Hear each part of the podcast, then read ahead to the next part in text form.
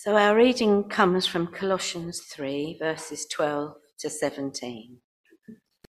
Therefore, as God's chosen people, holy and dearly loved, clothe yourselves with compassion, kindness, humility, gentleness, and patience.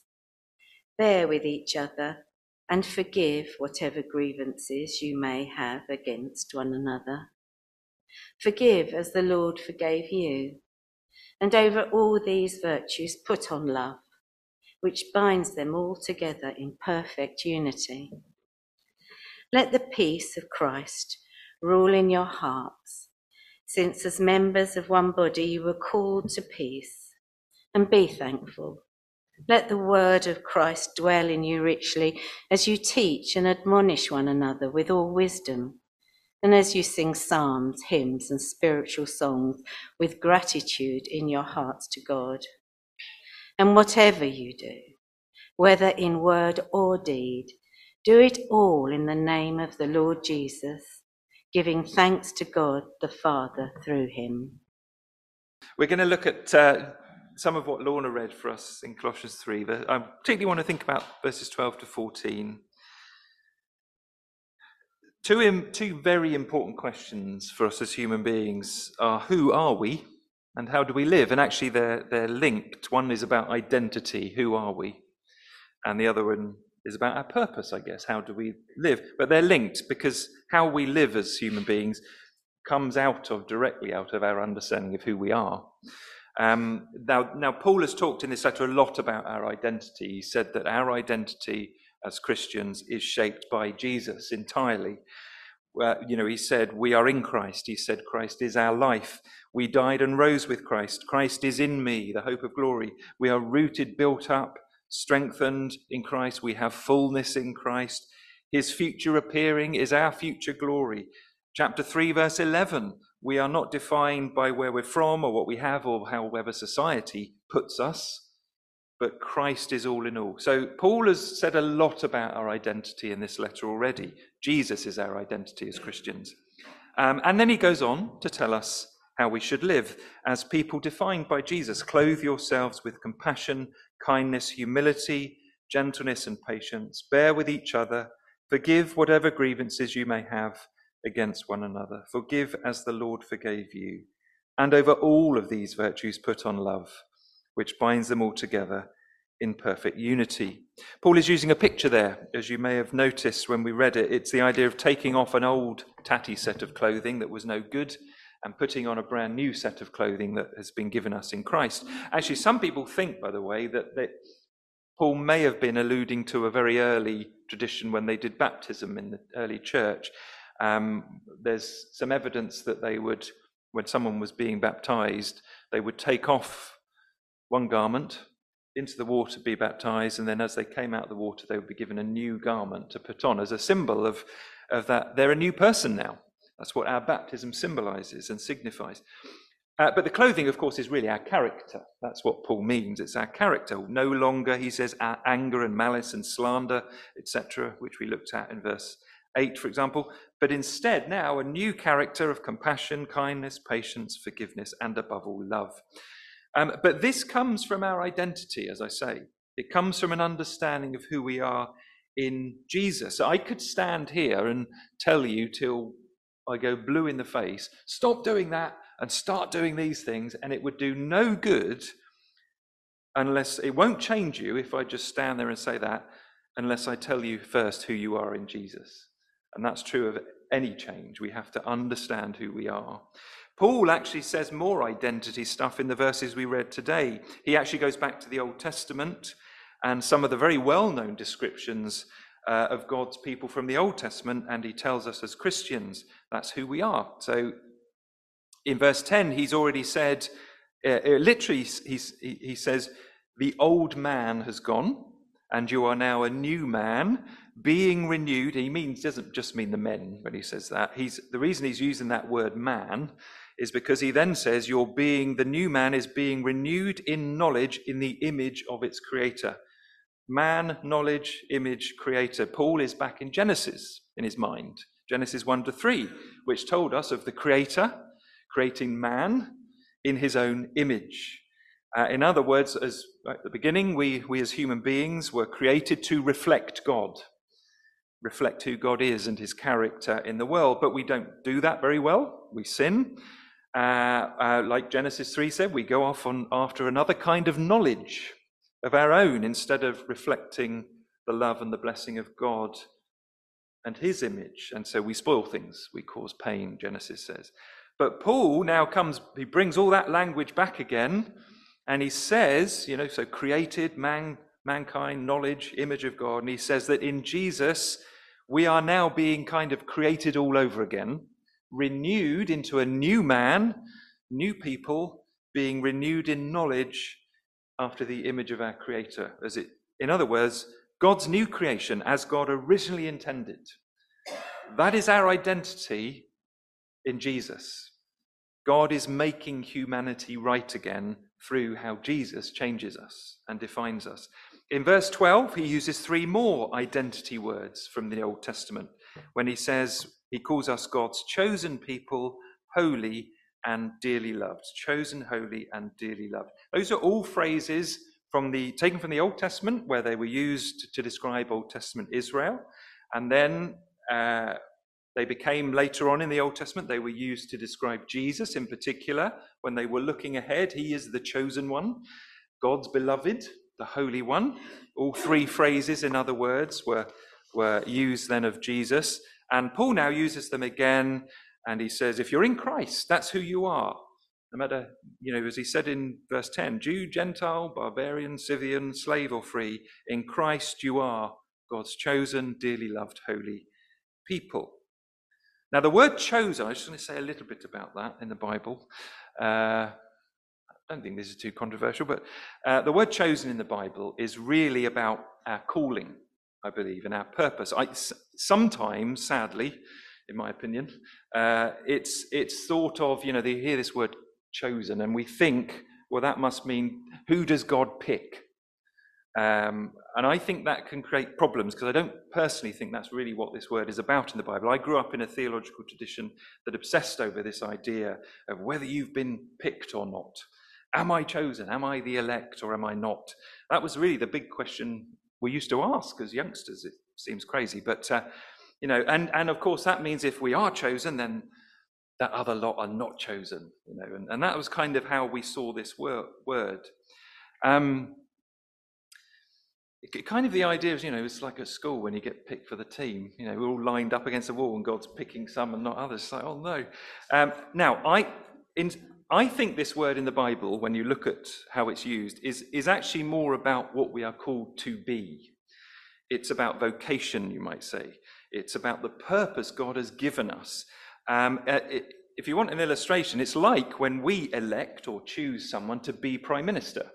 You know, we're not just picking a person, uh, we are giving them a role to fulfill in the world. We are calling them to be something, to be prime minister.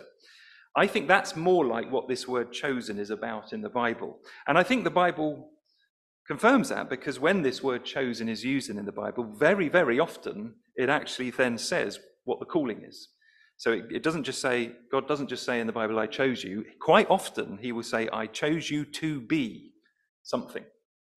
It's about what we're called to do. So for ancient Israel, Deuteronomy 7, God said to them, You are a holy people to the Lord your God. The Lord your God has chosen you to be a people for his treasured possession. In other words, they were given a calling to be holy to the Lord so that they would be, you know, that idea of a treasured possession. The idea is that they would be holy so that they would be God's centerpiece in the world. It's like his most beautiful treasure that he wants to put on display to everyone to see. So that was what their choosing was about. Know, it wasn't just, oh, I've picked you lot, but not that lot. It was about their calling, what they were called by God to be in and for the world. If you go further on into the Old Testament, in, when we think of Jesus and how these, this word was used of him, the chosen one, the famous servant passages in Isaiah um, that refer to Jesus, and for example, Isaiah 49, this, the sense of Israel's being chosen and called merges now into the calling of the servant Messiah, Jesus. It's very interesting how the prophet uses those words, and almost you think, is he talking about Israel? Is he talking about Jesus? And it becomes clear that actually Jesus becomes that the one called to do uh, what they were called to do, and he's described as chosen to be something, to, to rescue the nations, to rescue Israel, and to be a, a light to the nations, it says.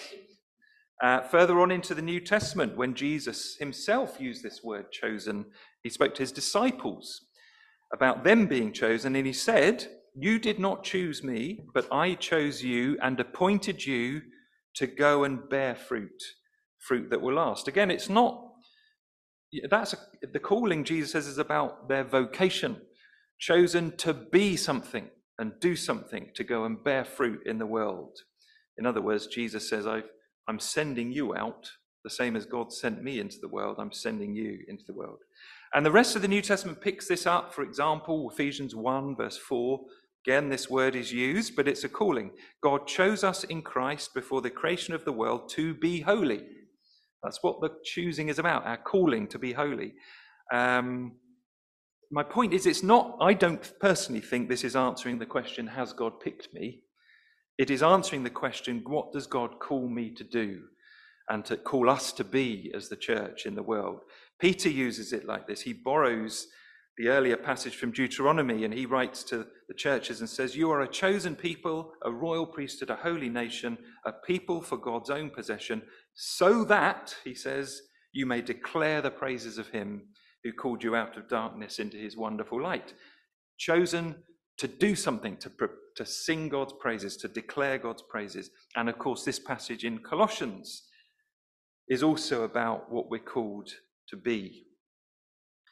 So that is, and the reason I mention that is, you know, this is not therefore, you know, when God tells us in passages like this, so, you know, live like this, not like this, it's not just some sort of afterthought, you know, or, you know, try and be a bit better at this and stop doing that. This is about what God wants for us. This is about why God, one of the reasons God saves us is to be this, to be this new people who no longer live in anger and malice and hatred and division, but in love and peace and forgiveness and compassion and patience. It, it, it's not just a bit tagged on the end, oh, by the way, try and change a bit. It's this is your calling. It always has been from the, throughout the Bible story. God has always had a people. He says, I, I want you to be this in the world for me.